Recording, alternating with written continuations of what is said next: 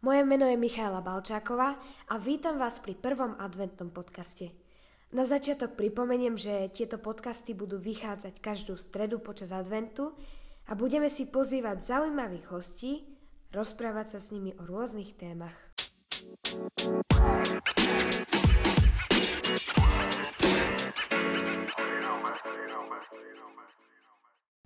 Dnešným prvým hostom tohto podcastu je Martin Bonkalo, ktorý pôsobil na misiách v Azerbajdžane. Martin, ahoj. Ahoj, dobrý večer. Tak na úvod by si sa nám mohol aspoň trošku predstaviť, keďže viacerí ťa ešte asi nemali eh, možnosť stretnúť v tejto aktuálnej situácii. Ja, tak v aktuálnej situácii, hej, pretože uh, ja som kedysi tu, no tak trošičku v Prešove bol, No ale už si spomínala teda, ako sa volám, kto som, som Salesian, e, pochádzam z Košíc a tu v Prešove som bol v roku 90, keď sa ešte otváralo stredisko tam, kde si na metodovej, či ako sa to volalo, ako kandidát, teda ako v takej prípravke na salesianský život. Takže s Prešovom mám silné vzťahy alebo putá. Aha. a tým pádom, ak dobre chápem, pred uh, misiami v Azerbajdžane si pôsobil ešte aj na Slovensku v nejakých strediskách? Jasné. Napríklad? No, či to bolo celkom pôsobenie, to neviem, ale určite teda prvé roky, roky formácie, tak ako všetci e, slovenskí saleziani, teda noviciát v Poprade, dva roky štúdia filozofie a pedagogiky v Žiline mm-hmm. a potom som prežil krásne 3 roky na asistencii v Humenom. Tak to by už bolo akože také, mm-hmm. také bližšie ku Prešovu. Mm-hmm. no. A potom som na nejaké 4 roky tak trocha opustil územie Slovenska, keďže predstavený ma na štúdia teológie vyslali alebo umožnili mi takú veľkú, takú veľkú vec alebo veľkú možnosť mi dali, že teológiu som študoval v Jeruzaleme, teda v Izraeli. Po mhm. návrate odtiaľ ako diakon som ešte takmer 3 roky pracoval, teda nejakého pol roka ako diakon a potom zvyšné 2,5 roka ako, ako novokňaz v Oradku v Michalovciach. A potom teda si nastúpil na misie? No a potom prišiel september 2004 roku a odletel som do Azerbajdžanu. Tak najprv sa povenujeme trošku tomu Azerbajdžanu. Uh, vedel by si nám povedať, kde to je, čo to je, trošku možno približiť z toho geografického hľadiska?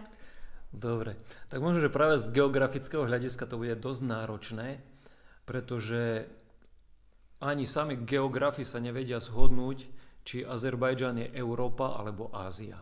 Mm-hmm. Hej. A preto si vymysleli taký perfektný termín Eurázia. no. Čiže geograficky asi dosť ťažko, ale minulý týždeň som také e, zoomové stredko absolvoval s nejakými, tuším, piataci, štvrtáci, piataci, to je Ondrovo stredko. A tam som zadal otázku, že kde to asi môže byť. A prechádzali sme celou tou mapou. Takže by sme skúsili ísť z, od Slovenska, ideme na juh, čo tam bude, Maďarsko. Ideme ďalej na juh, Slovinsko, Rakúsko, možno že Bulharsko, ešte ideme na juh, Turecko. A od Turecka Blízko. potom, áno, od Turecka potom trošku zabočíme na západ, a viac menej tam sme. Mm-hmm. Je to asi 3000 km od Slovenska. A uh, ja teraz nie som si istá, ale mám taký pocit, že to je hornatá krajina. Uh, je to tak alebo nie? Lebo viem, že najvyšší vrch má niečo cez 4000, ak Dobrá, sa si, výborne. No. 4400, Bazar de Zü. Mm-hmm. Je to aj hornatá krajina, teda má na severe veľké hory, veľký Kaukaz, čo je podstatne teda vyššie ako naše Tatry. Na juhu sú to potom ako Malý Kaukaz alebo Lerické hory. Lerik, to je také mesto, horské mesto, ale veľká časť e, Azerbajdžanu teda pokrýva aj taká, e, tak, taká polopúšť a to hlavne Abšeronský polostrov a to je vlastne miesto, kde leží aj momentálne hlavné mesto Baku, ktoré leží vlastne na, na pobreží Kaspického mora. Uh-huh. A čo sa týka klímy, je veľmi odlišná od našej? No, opäť, keď sme prišli k tým geografom, tak oni tvrdia, že v Azerbajdžane je možno nejakých 8 rôznych klimatických pásiem, teda cez nejaké stredozemské, cez subtropické, rôzne prímorské a kadejaké tieto pásma. Teda v podstate na severe, kde leží Kaukaz, budú teda horské, horské podmienky, v zime teda aj minusové teploty a sneh. V Baku, ktoré je vlastne prímorské mesto, ehm, tých minusových teplot za tých 16 rokov som až tak moc, moc nezažil. Občas sa vyskytne čosi, ale aj predvčerom som rozprával alebo na, akože na, na Whatsappe s, s niektorými deckami a hovorím, že tu na už je cez deň aj minus 2-3, tak normálne ich triaslo na diálku, až som to počul, ako sa trasú. Takže v Baku ľudia moc nie sú zvyknutí na, na veľký chlad, ale keď príde zima, tak tá zima je dosť nepríjemná, keďže, ako som spomínal, je to na brehu mora a je tam veľká vlhkosť, takže aj tých plusových nejakých 5-6 stupňov sa niekedy prežíva dosť, dosť ťažko, alebo teda do, dosť to mhm. robí, dosť, dosť to dá zabrať teda. Mm-hmm. Takže zima takáto. Ale presne si už nespomínam, v ktorom roku to bolo, ale napadlo strašne veľa snehu a udržal sa takmer mesiac. Normálne takmer sneh, normálny hej? sneh, wow. sme postavili obrovského snehuliaka a šantili, mm. ľudia proste sa veľmi radovali a decka, to sme, to sme blbli guľovačka a šmíkačky a čo asi mesiac. No ale to bol raz Ale to za sa neviem. často nestáva, nie, hej. Nie, nie. Uh-huh. Čo sa týka um, takého ekonomickej situácie, keď to tak môžeme odbornejšie nazvať. Ja som mala predstavu, že to je mm, taká nevyspelá krajina, ak to tak môžem povedať. No, myslím si, že som sa celkom milila, lebo keď som sa uh, tak trošku pripravovala na tento podcast, Pozerala som si nejaké veci na internete.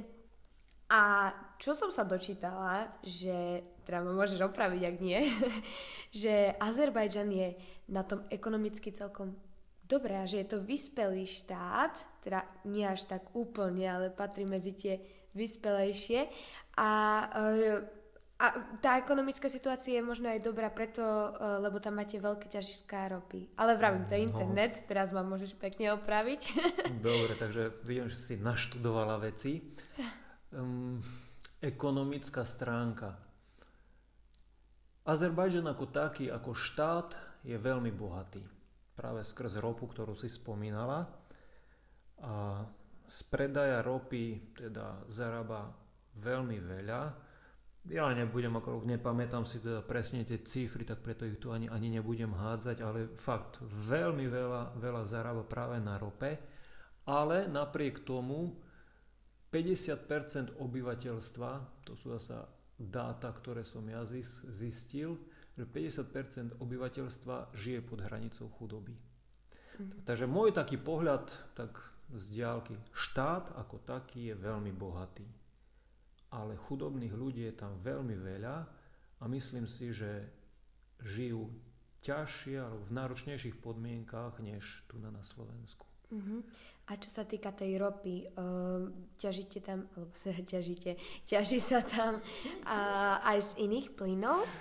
Uh, alebo nejakých nerastných Dobre, tak hej, oni ťažia, ja neťažím, mám to veľmi, veľmi ďaleko, ale teda ťaží sa ropa a zemný plyn z iných nejakých nerastných surovín niečo na báze hliníku majú, dokonca nejaké akože aj zlato alebo čosi také, ale to je tak zanedbateľné a viac menej to ani, ani možno ešte za Sovietskeho zväzu s tým hliníkom, keďže Sovietský zväz ako taký mal nejaké, som sa zasa dočítal, že e, nejakých zásob hliníku málo, mm-hmm. tak práve preto využívali tieto tieto náleziska, ktoré boli, boli v Azerbajdžane, ale dnes si myslím, že vôbec na, na, na túto stranu, alebo toto odvetvie sa vôbec nejak nerozvíja. Takže jednoznačne je to ropa a zemný plyn. Mm-hmm.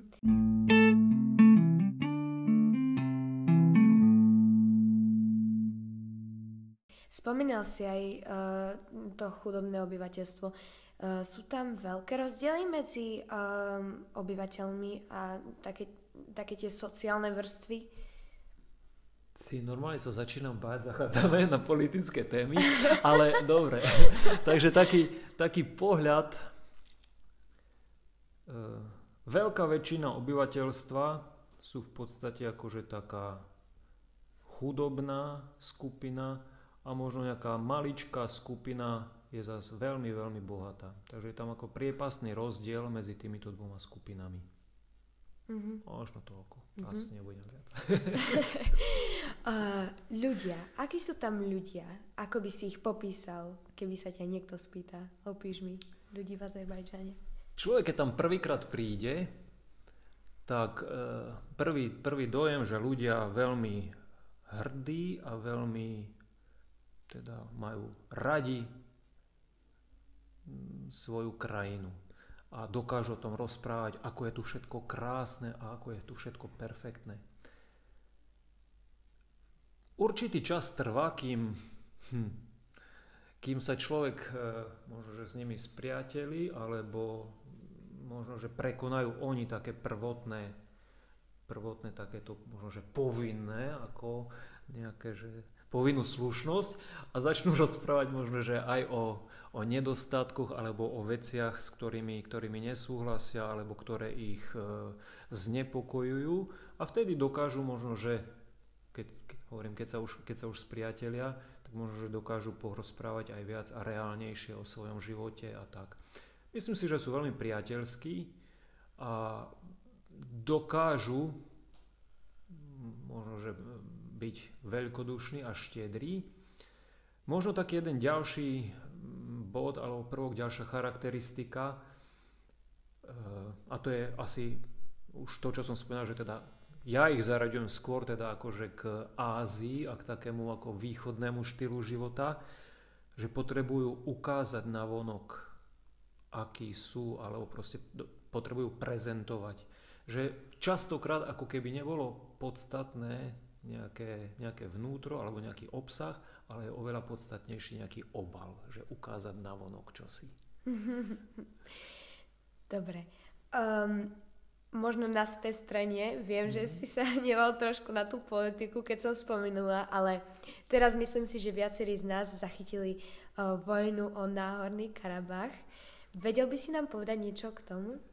No, tak toto je taká otázka, ktorú možno, že viacerí, alebo téma, ktorú viacerí poznáte zo slovenských nejakých médií, alebo teda aj nejakí českí korešpondenti, čo som tak zachytil, keď som tak troška pozeral. A veľakrát s ich e, vyjadreniami alebo názormi, teda ja osobne nesúhlasím. Mm-hmm. A jasné, že môžem sa míliť, že teda nie som nejaký špecialista, e, historik a politolog a neviem čo, ale aj na základe myslím, že dát, ktoré sa dajú aj na Wikipedii získať, tak e, možno by som povedal toľko. Spomína sa Náhorný Karabach. Náhorný Karabach je určite také územie, územný celok v rámci Azerbajdžanu, v rámci, alebo teda v rámci hraníc Azerbajdžanskej republiky, ktorý sa skladá z niekoľkých, by som povedal, okresov.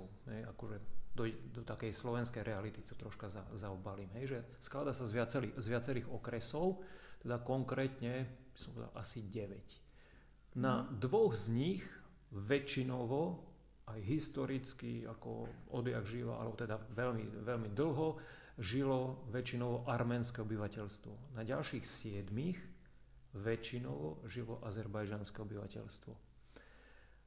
A problém bol v tom, že teda znova historicky, ja som si dokonca pripravil aj také kadečo, taký nejaký náhľad, ale neviem, či sa k tomu dostaneme, možno že, ale keď len akože k takému poslednému tomu dianiu, aby, aby bolo tak jasné, tak vlastne v keď sa rozpadol sovietský zväz, teda nejaký 91. rok, tak už vtedy boli v rámci aj Sovietskeho zväzu teda konflikty medzi Arménmi a Azerbajdžancami, ale v 93. v podstate Arméni, a teda nie len tí, ktorí žili na území Nahorného Karabachu, ale aj Arméni z Arménska, z Arménskej republiky, teda bojovo obsadili všetkých týchto 9 rajónov, alebo 9 okresov na Horného Karabachu a teda z tých 7, kde väčšinou žili Azerbajdžanci, muselo alebo utiekli v strachu alebo museli sa vysťahovať vyše milióna utečencov. Mm-hmm. Hej, čiže kvôli nejakým 150 tisícom Arménov, ktorí žili na, na tých dvoch alebo v tých dvoch okresoch, sa bolo nutené vysťahovať vyše milióna utečencov. A bolo to všetko ako v podstate, že my chceme nezávislosť a my si spravíme svoj štát, štát, ktorý do dnešného dňa neuznal vôbec nikto, dokonca ani Arménsko. Hm. Takže dodnes je to len dobre, skupina 150 tisíc ľudí si povie, že my chceme svoj štát a kvôli tomuto ďalších milión ľudí muselo opustiť svoje, svoje domovy, aby tento miništát z tých dvoch okresov mohol mať tzv. nárazníkovú zónu tých siedmých okresov, alebo teda akože bezpečnostnú zónu. Poviem tak, že vojna je vždycky zlá. A vždycky sa tam hm, dejú hrozné veci a nespravodlivosti a zverstva a kadečo. A vlastne od 93. do dnes, že nejakých 30 rokov sa táto otázka neriešila a aj medzinárodné spoločenstvo vždy však áno, treba to riešiť, treba si sadnúť za stôl a pokojne a hento a toto, ale do dnešného dňa sa to neriešilo. A tak vlastne v septembri tohto roku Azerbajdžan znovu obnovil vojenský, vojenskú situáciu, ale teda pre, prebehla všeobecná mobilizácia a teda vyslovene vojenské, vojenské a to je po rúsky, ak to bude po slovensky, netuším, akože akcie, vojenské akcie, ktorými vlastne oslobodil svojich sedem okresov. A spravili, myslím, že veľmi zaujímavý a veľmi dobrý politický ťah, že tie dva okresy nechali ako, aby tam Arméni, ktorí teda tam žili, aby tam mohli zostať. Prečo hovorím, že veľmi dobre politicky? Pretože keby boli obsadili aj tie medzinárodné spoločenstvo, alebo pred medzinárodným spoločenstvom by už Armeni mohli hovoriť, že od teraz e, sme my v nepráve a budú tu na nás tlaky a je to pre nás nebezpečné a tak. Čiže myslím si, že Azerbajdžan spravil veľmi dobrý politický ťah, keď nechal tieto dva okresy pre Arménov a prezident Azerbajdžanu sa vyjadril, že my sme za to, aby tak ako aj na ostatných územiach, nejaké tie iné národnosti, že Azerbajdžan je multikultúrny a multinacionálny štát, takže aby mohli v pohode žiť. Ako to je v praxi, to už je zase ďalšia otázka. Mm-hmm. Že myslím si, že v praxi to asi nie je reálne a preto práve tam boli pozvané aj tie ruské vojska a turecké vojska, ktoré by mali pôsobiť ako záštita alebo ochrana alebo tie, tie mierotvorecké nejaké oddiely. Mm-hmm. Takže možno tak. Áno, o tomto by sme mohli spraviť osobitný podcast. Ale tak môžeme to teda uzavrieť tak, že Arménsko v septembri v podstate kapitulovalo a Azerbajdžan oslobodil svoje územia, tak. ktoré podľa medzinárodných politických pravidiel prináležia Azerbajdžanu. Mm-hmm.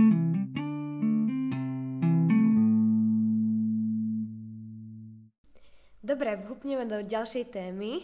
Uh, náboženstvo v Azerbajdžane. Uh, vedel by si mi povedať niečo k tomu, aká, aká tam je rôznorodosť, alebo či tam teda je veľká rôznorodosť?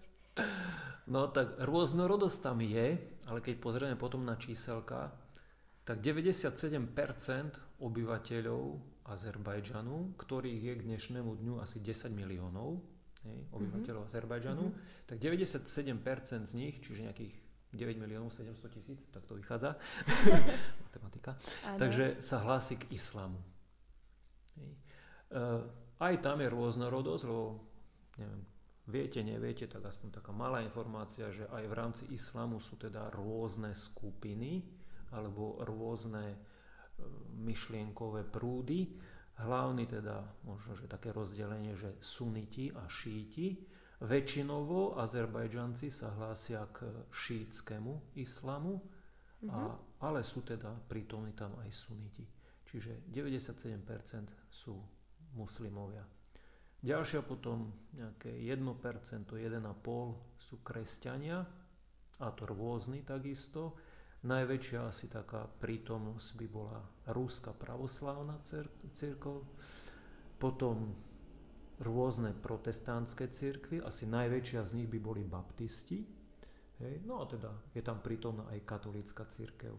A potom ešte nám zostalo nejaké 1%, alebo no, nejaké 1,5%, tak možno, že 1% nejakých tých iných, teda asi zasa z tých iných, z takých veľkých by som e, spomenul teda, hmm, no my im tam e, hovoríme jevrej, ale to je skôr na po rusky a neviem, ako to bude po slovensky, židia. Židia. Židia teda, aby sme mm-hmm. ich mhm. neurazili. Dobre, takže akože e, Židia a potom do, do to, tohto počtu potom aj teda či už bez nejakého vyznania, alebo teda akože nejakí nereligiózni ľudia, nejakí ateisti, alebo potom ešte rôzne iné skupiny, hej, že nejakí buddhisti, alebo hinduisti, alebo Krišna, Krišna mm-hmm. a iní. Mm-hmm. Ako som už spomínala na začiatku, uh, ty si teda pôsobil v Azerbajžane ako misionár. Malá oprava, pôsobil nie, ale pôsobím. pôsobím. Áno, pardon, ospravedlňujem sa. tak Martin, čo si my tu na, na Slovensku, alebo uh, naši poslucháči, uh, môžu predstaviť pod pojmom misie v Azerbajdžane? Ako by si um, opísal možno, čo alebo kto je vašim cieľom Mm, veľmi zaujímavá myšlienka. By som možno, že načal, alebo taký, taký malý náčrt, akože na kresťanstvo v Azerbajdžane, alebo teda na teritórii, kde, kde leží momentálne súčasný Azerbajdžan. Myslím, že prvé ohlasovanie by sa dalo spokojne akože spätne vrátiť v podstate do apoštolských čias, kde podľa tradície apoštol Bartolomej pôsobil v týchto regiónoch a potom aj nejakí, nejakí jeho žiaci, ktorí teda roz, rozptýlili, rozprostredili alebo ohlasovali Ježišovo učenie na, na, v týchto zemiach alebo pre týchto ľudí. Čiže vlastne prídeme vlastne do prvých storočí.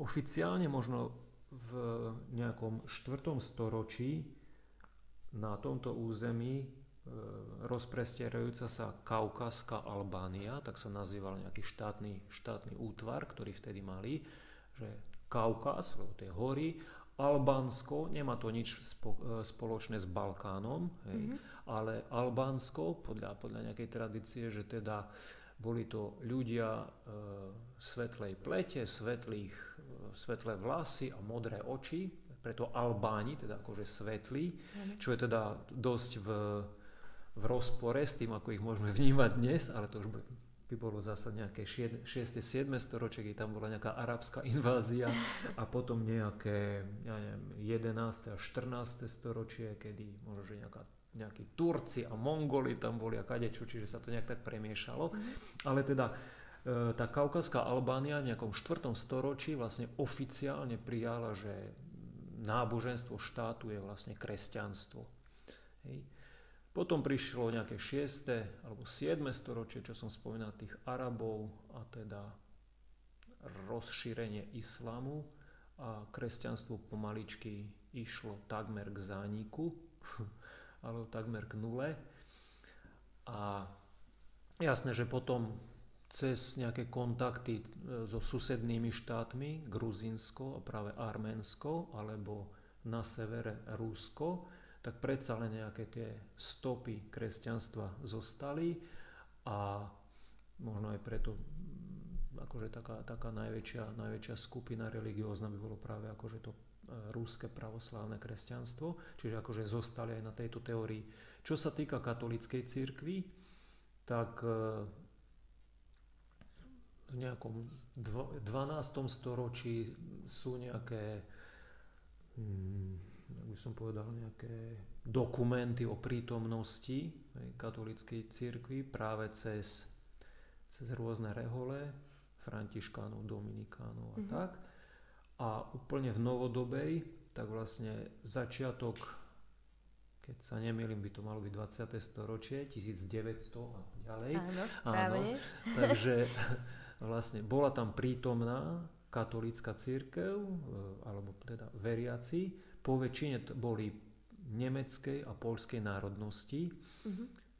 Nemci, ktorí tam už vtedy pôsobili viac menej ako takí technickí pracovníci, práve vtedy sa načínala tá ťažba ropy a tak, čiže asi viac menej nejakí, nejakí inžinieri a e, strojiteľi a takto. A Poliaci, ktorí tam boli viac menej ako viac menej vyhnanci z Ruskej impérie, že vlastne boli tam vo vyhnanstve. Čiže tá, tieto dve veľké skupiny a vlastne cez nich teda z miestnych si myslím, že veľmi málo, keďže hovorím, že teda mm, tradične je tam prítomný islám a kde je islám, tak asi veľmi ťažko, teda miestni ľudia e, môžu nejak vyjadriť svoju príslušnosť ku mhm. Kristovi. Mm-hmm. Ale vlastne e, na začiatku toho 20. storočia, po neviem, dlhých, dlhých rokoch, ľudia tak sa im podarilo získať povolenie na stavbu kostola. Dovtedy tam mali len akože také, skoro by som povedal, že rodinné domy s malými, alebo také, s takými miestnosťami, kde sa mohli stretávať na, na nejaké modlitebné stretnutia, na, na Eucharistiu a tak. A vlastne v nejakom 1912 sa im podarilo získať e, povolenie na stavbu kostola. Stavali ho takmer 12 rokov, teda do nejakého 24 ale už v 1936 ten kostol, ktorý podľa obrázku bol nádherný, taká gotická stavba, takže keď si predstavíte dom Sv. Alžbety v Košiciach, alebo keď sa nemýlim, tak aj tu na chrám svätého Mikuláša, myslím, že je tiež gotika, Hej, takže nie, nejaká takáto uh-huh. stavba. Hej, takže taký, takýto kostol tam bol, ale v 1936 bol vyhodený do vzduchu, teda bolševikmi, komunistami. Dokonca niektorí hovoria, že na priamy príkaz e, Stalina. no. Takže to bolo čo, akože, akože nejaké stavby. Nejaká taká katolická komunita sa ešte ďalšie, možno dva alebo tri roky stretávala. Mali dokonca svojho kňaza Štefan Demurov, ale ten podľa, podľa istých historických e, dokumentov asi v 36 teda dva roky po, po zničení kostola, bol zatknutý a zastrelený. Mm-hmm. Čiže takto končí prítom, kniazská prítomnosť. E, veriaci, nakoľko sa dalo, tak e, pokračovali, stretávali sa, modlili sa, aj keď teda v tých veľmi ťažkých podmienkach Sovietskeho zväzu už vtedy. A po niektorí, keď po, po rokoch, keď videli, že teda asi z tej katolíckej prítomnosti nejak nič nebude, tak mnohí, aby aspoň nejako mohli príjmať sviatosti, tak sa zúčastňovali na živote pravoslavnej cirkvi. A prvé také, také po, by som povedal, úplne novodobé, novodobé e, počiatky katolíckej cirkvi, tak by sa viazali asi k roku 1997, kedy určitá skupina teda miestných veriacich spolu s e, ľuďmi teda nie mm, obyvateľmi Azerbajdžanu, ale teda akože katolíkmi z iných krajín, ktorí tam pracovali. Mm-hmm. Teda hovoria, že sme tu, chceme sa modliť, chceli by sme možno mať aj svetú omšu, tak napísali list do, do Vatikánu, že ak by sa dalo, že pošlite nám kňaza. Tak v 97. E, tam bol vyslaný jeden poľský kňaz z neokatechumenálneho hnutia, ktorý už pár rokov predtým pôsobil v Gruzínsku, teda vedel rusky, mohol sa tam prihovoriť a mal akú takú skúsenosť z práce na území teda bývalých sovietských republik, tak ten tam prišiel a vlastne do, do roku 2000 spravoval alebo staral sa o túto, túto komunitu. Ale keďže v tomto období, čiže po nejakých troch rokoch mal aj určité nejaké zdravotné problémy a možno sa nie celkom opatrne vyjadril aj k istým sociálnym otázkam, tak, tak mu bolo ako si zakázané, odišiel na dovolenku do Poľska a bolo mu zakázané vstúpiť späť na, na územie Azerbajdžanu. No a aby mm, táto skupina veriacich nezostala bez, bez nejakej takej kňazskej podpory, asistencie, tak e, vo Vatikáne rozmýšľali, že aby sa niečo také nestalo, že aby to nebolo stávané len na jednom človeku, že by to bolo dobre, keby tam bola nejaká, nejaká komunita. A rozmýšľali nad tým, že keďže je to moslimské prostredie, tak asi taká skúsenosť bola, že skrz nejakú aj nejakú výchovnú činnosť, tak zverili túto misiu alebo túto prácu v Azerbajdžane salesianskej kongregácii. Takže sme sa dostali akože k nám, že teda Salesiani, prečo sú tam. A keďže e, to už bol nejaký rok 2000 a Salesianská kongregácia tiež rozmýšľala, že teda v rámci toho veľkého jubilea, že čo by sme mohli spraviť a ako, tak e, generálni predstavení sa obratili na slovenskú provinciu. Hovoria, že však vy ste tam z toho bývalého e, socialistického bloku, tak asi po rusky viete, a máte aj dosť e, spolubratov personálu, že keby ste to ako provincia nevzali. No a naša provincia teda súhlasila tak od roku 2000, od septembra roku 2000 prichádzajú, prilietajú, pardon, prilietajú, prilietajú prvý, prvý traja, traja spolubratia Salesiáni. Asi aj, aj, aj vymenujem. Môžeš kľudne. Môžem, dobre.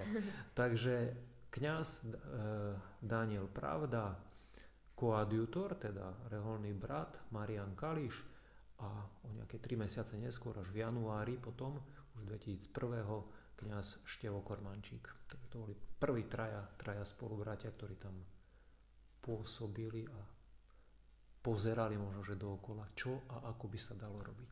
Moju otázku si zodpovedal až na dočakávania. Až veľa, čo už veľa. nie, nie, nie, nie, nie úplne spokojne.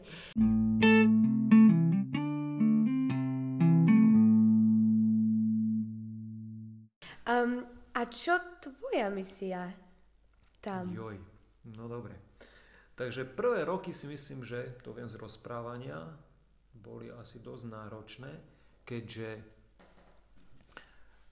hovorím, moslimský štát, postsovietské priestranstvo, tak aj štátne zákony, a mnohé z nich teda platia aj dodnes, hovoria, že na území Azerbajdžanu e, nejakí cudzinci nesmú vykonávať, tak je to zadefinované, religióznu propagandu. Čiže vlastne oficiálne na nejakých otvorených priestranstvách a ja neviem, školy alebo takto bežne proste na nejakých akciách alebo čo sa vlastne o Kristovi ani hovoriť nedá. Jediné, ako to oni zadefinovali, že vy ste tu na to, aby ste poskytovali náboženský servis tým zahraničným e, pracovníkom, to boli väčšinou teda v tom naftárskom priemysle alebo nejakí mm, pracovníci veľvyslanectiev, alebo teda hoď aj občania Azerbajdžanu, ale teda tých rôznych iných národností, teda či už Rusi, Poliaci, Nemci alebo tak. Čiže vy ste tu na to. Takže toto boli vlastne prvé také, možno, možno že 3 roky. A aj títo bratia však iste snažili sa, hľadali možnosti, ale tak z rozprávania, čo som počul, že bolo to veľmi náročné a veľakrát mali aj také návštevy z od štátnej polície, že teda toto nerobte a tamto nesmiete a kade čo a keď to budete takto robiť, tak vás vykážeme a takéto, takéhoto typu. Až potom prišiel rok 2003, kedy sa uskutočnila e, návšteva pápeža Jana Pavla v, v, v Azerbajdžane, v Baku.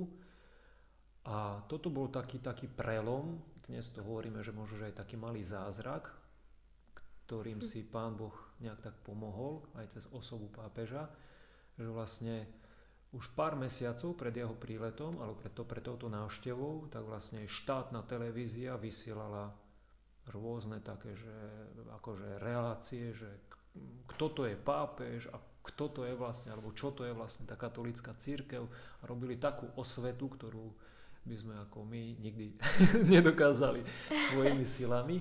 A to bežalo podstate celými dňami na, na, akože na, na štátnych tých, akože štátnej televízii, na štátnych programoch a tak. No a potom, keď, keď už bežala, bežala tá návšteva, tak dokonca vtedajší prezident chcel spraviť také, také pekné gesto, tak hovorí, že Svetý Otec jak sa hovorí v rozprávkach, že hodzaj polovicu, polovicu kráľovstva, ale nie, srandu si robím. Teda akože nejaký ten dar. Hej. No a e, pápež vtedy povedal, že výborne, že ak by sa dalo, tak nejaký, nejaký ten pozemok a povolenie postaviť kostol. Keďže dovtedy táto katolická komunita sa stretávala či už v nejakých prenajatých priestoroch, nejaké malé kino alebo reštaurácia alebo niekde tak, že sa to povedzme v sobotu večer sa tam prišlo alebo v nedelu skoro ráno, že sa vypratalo, všetko pripravilo, bola tam sveta omša, po nej nejaké tie katechetické, katechetické stretnutia a spev a možno, že nejaké hry s deckami a tak. A večer zasa sa všetko upratalo, aby tam zase mohlo byť kino alebo, mm-hmm. alebo tá reštaurácia alebo tak. Čiže mm-hmm. tak. Alebo potom neskôr bol kúpený taký rodinný dom, kde bola kaplnka, no myslím si, že menšia ako táto čajovňa, kde sa vlastne stretávali. Čiže vlastne v tom 2003 pri návšteve svätého Otca bola ponúknutá možnosť e, postaviť kostol. Mm-hmm. A bolo to vlastne už aj potrebné, lebo vlastne v priebehu ďalších rokov sa tá komunita e, veriacich rozrástla. Jasne, že nie do nejakých neviem, super počťou, ale rozrastla sa a už, už to miesto tam nechybal, e, teda ne, ne, nestačilo. No a keby som tak prišiel teda ku mne a ja som tam, ako sme už možno nejak, niekde spomínali, že teda doletel 29. septembra 2004 roku. Uh-huh. A pôsobíš tam teda dodnes? Pôsobím tak? tam dodnes. Teraz momentálne som na takom ročnom oddychu, teda po 16 rokoch práce tam som teraz na takom, takom oddychu a, a zotavovaní a čo ja viem, vyčistení hlavy a naplnení srdca. a aké ste tam teraz zloženie um, v, vlastne v tom baku, kde ste? No, tak e, čo sa týka ako nejaké kňazské pôsobenie, tak v podstate momentálne sme šiesti kňazi, saleziáni, plus jeden. Podľa práva teda už nie, teda bývalý Salesian, ktorý sa stal biskupom. Hej. Áno, že máme tam biskupa. A plus, Salesian, tak? Áno, Salesian. Mm. A plus teda momentálne je tam jeden ďalší diecezný kňaz, zo Slovenska takisto, mm-hmm. keďže už roky tento uh, teraz už biskup, ale predtým um, ordinár, toto je vlastne akože taký predstavený aj, hej, aj. Toho, toho, tohto územia, tak vlastne hľadal po celom svete alebo písal mnoho listov rôz, rôznym kongregáciám, rôznym skupinám a tak, že či by sa dalo e, nejak pomôcť, tak doteraz sa nejak nenašlo, alebo že teda ešte nie a takéto kaďaké odpovede. Takže toto je akože čo sa týka, čo sa týka kňazov. Plus máme tam ešte ďalších dvoch saleziánov, koadjutorov, alebo teda bratov saleziánov, vychovávateľov. A okrem nás teda sú tam ešte komunita sestier FMA, teda sestry Salesianky a komunita sestier e, MC, to je misionárie di Carità, alebo teda sestry Matky Terezy. Uh-huh, uh-huh. Takže toto je akože čo sa týka tak nejak personálu. A čo sa týka dobrovoľníkov, mm, chodia vám tam? No, za tých, za tých vlastne v podstate 20 rokov takého akože salesianského fungovania tam, od toho roku 2000, mali sme tam viacero dobrovoľníkov,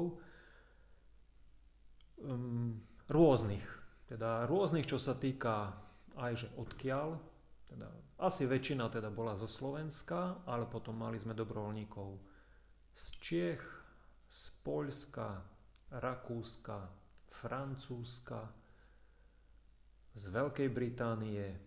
Wow. Asi všetko. Ak som mhm. niekoho zabudol, sorry. Dobre, takže to bolo tak. Čiže čo sa týka, že odkiaľ boli, uh, boli rôzni aj čo sa týka veku, od uh, mladých ľudí, ktorí na nejaký rok prerušili štúdium na vysokej škole a prišli tam na dobrovoľníckú službu, cez mladých ľudí, ktorí už ukončili možno, že vysokú školu a pred nejakým ja neviem, nejakou prácou alebo že založením si rodiny, tak chceli takto mm, nejak ponúknuť svoje sily na, na šírenie Božieho kráľovstva cez potom aj nejakých dospelákov a dokonca najstarších dobrovoľníkov, síce len na, akože nie celý rok, na 3 mesiace, sme tam mali jeden manželský pár z Anglicka. Leo mal 75 rokov a Angela 72, boli to manželia. Wow. Leo vyučoval počítače, počítačovú grafiku, to mnohí mladí čumeli, že čo tento dedo tu chce. 75-ročný chlapík, ale učil akože teda perfektné veci, počítačovú grafiku. Uh-huh. A Angela, ktorá 50, mala 50-ročnú prax učiteľky anglického jazyka, tak viedla tam ako hodiny angličtiny a conversation a kadečo.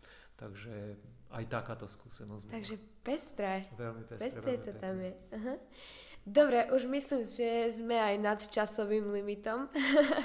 No, Na záver by som ťa ešte poprosila mm, nejakú myšlenku alebo povzbudenie pre mladých, nie len z nášho strediska, ale pre všetkých a nie len mladých, mm-hmm. čo nás počúvajú. Mm, možno nejaký postreh a, a motivácia. Dobre, tak možno, že aj v, vzhľadom na teraz túto korona situáciu, ktorú takisto prežívajú aj tam v Azerbajdžane. Zase teraz som nejak eh, komunikoval s deckami, teda je to ťa, ťažké aj tam. Takže vzhľadom na toto niektorí spomínali, že mm, teraz čo to bude za advent, alebo čo to budú za Vianoce zase v takýchto podmienkach, že ja hovorím, budú krásne.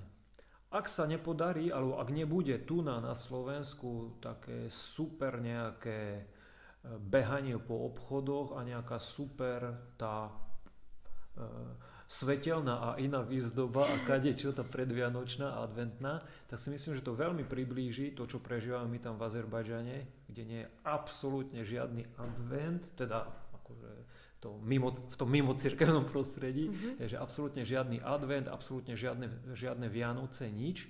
Ale myslím si, že práve toto by mohlo pomôcť k takému možno že znútorneniu alebo prežitiu alebo pochopeniu alebo pohľadu na to, že Vianoce to nie je o tých kadejakých dekoráciách, hej, ale skutočne o to možno, že o tej možnosti nejak rozmýšľať a prežiť a, a stretnúť sa s Kristom, ktorý chcel prísť ako, ako dieťa, ako človek medzi nás, aby sme my mohli byť takými dobrými ľuďmi. tak možno toľko to. Tak za rozhovor ďakujem salzianskému misionárovi A ja ďakujem v Azerbajdžane, Martinovi Bonkalovi. Dík moc, čau.